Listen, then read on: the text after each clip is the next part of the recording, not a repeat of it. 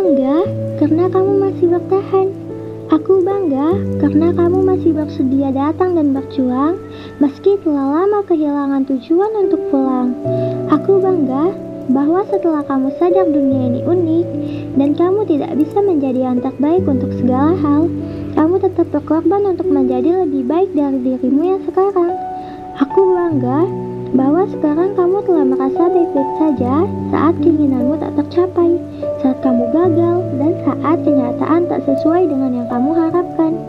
Aku bangga bahwa kamu masih menyempatkan dirimu untuk berbahagia, sekedar mendengar lagu atau menonton hal-hal yang kamu suka di tengah tekanan yang memaksa kamu untuk memenuhi ekspektasi dunia.